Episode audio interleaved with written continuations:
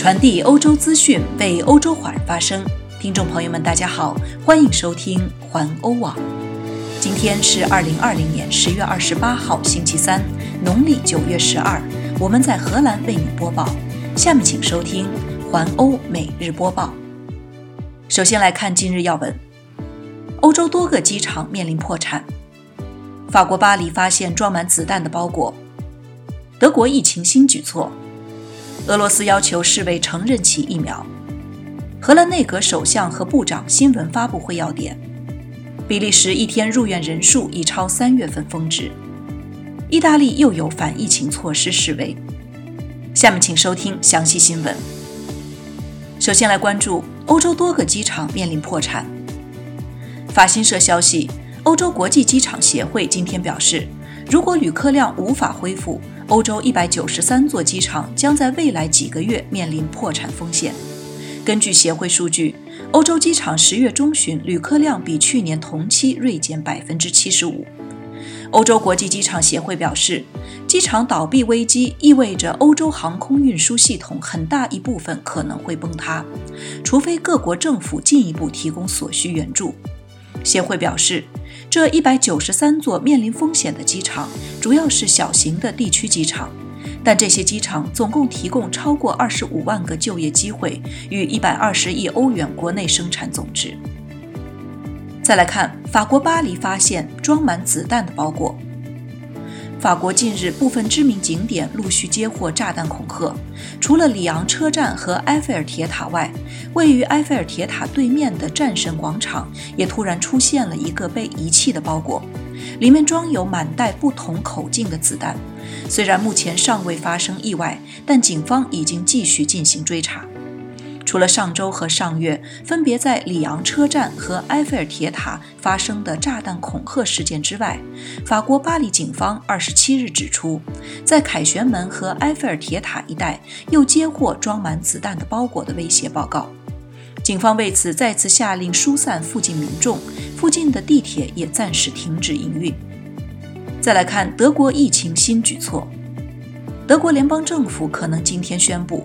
酒吧、俱乐部和咖啡馆将不再接待客人，只有在有充分理由的情况下才允许入住酒店。剧院、电影院和体育设施必须关闭。德国总理默克尔和十六位州政府总理周三将宣布一揽子的新措施。德国新闻社 DPA 报道，已看到了该草案的草稿。措施的目的是遏制第二波疫情。联邦政府希望尽可能有针对性和临时性的国家政策。德国总理默克尔长期以来一直与州政府对立。州政府希望疫情的措施要尽可能防止经济损失。根据将于十一月四日至该月月底实施的新一揽子措施，将只允许另一户家庭的居民同时出现在公共场所。允许学校和托儿所、幼儿园保持开放，但必须采用新的卫生规则。德国的美容院、按摩院和纹身工作室也将在下月关闭。与三月和四月的第一波疫情相比，德国目前面临的日感染率要高得多。不过，从那时起，该国也大大提高了其检测的能力。感染数量的快速增长归因于聚会和夜生活，因此。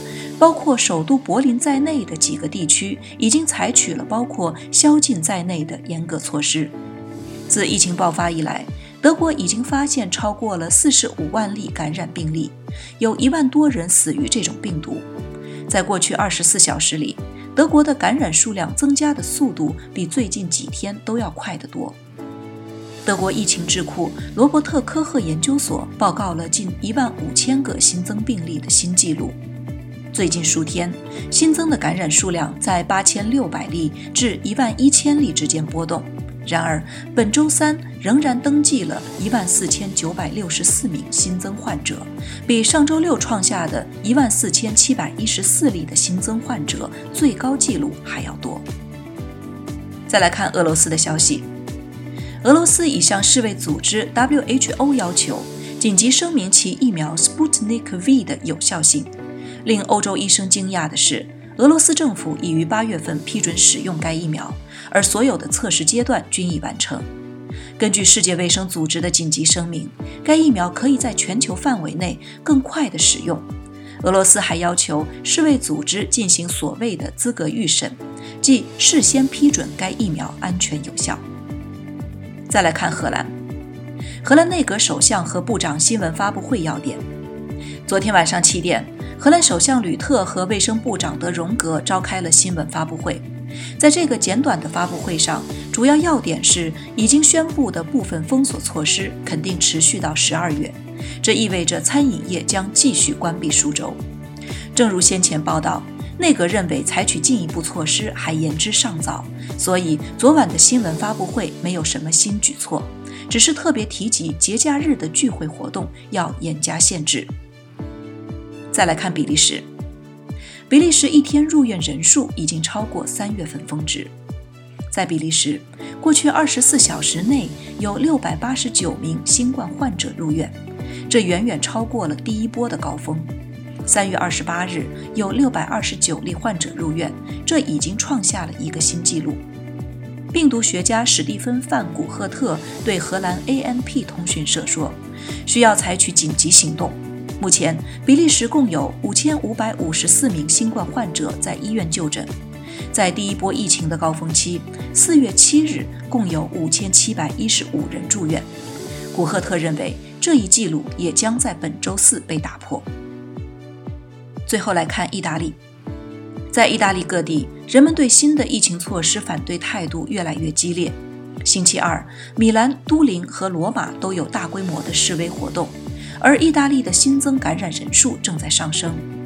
在罗马，当天晚上七点左右，警察和人民广场附近的几百名示威者发生了冲突。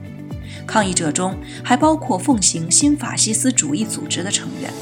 示威者放火燃烧垃圾箱，损坏自行车和轻便摩托车，警方则用水枪制压。周二晚上，意大利政府已经宣布将为受影响最严重的行业提供超过五十亿欧元的资金。